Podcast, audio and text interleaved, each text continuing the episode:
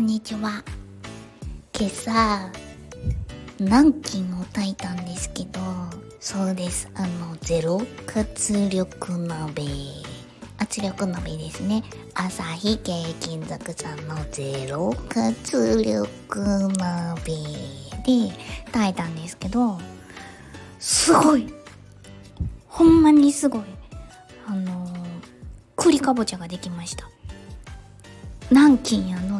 に栗に変わってしまった何て言うんですかもう国境を越えた以上ですよね人種を超えた以上じゃないですか人間が犬になったようなぐらいんどっちがどうなのか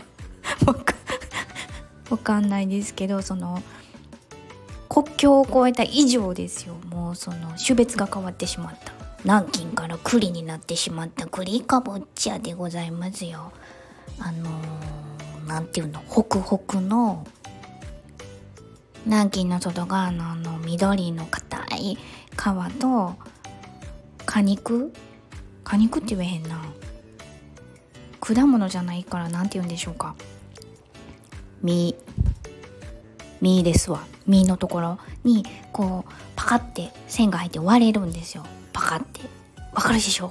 で表面のこの種取ったところのところがシュワシュワシュワシュワシュワってなってパッと見夕張メロン？みたいな。出来栄えでございました。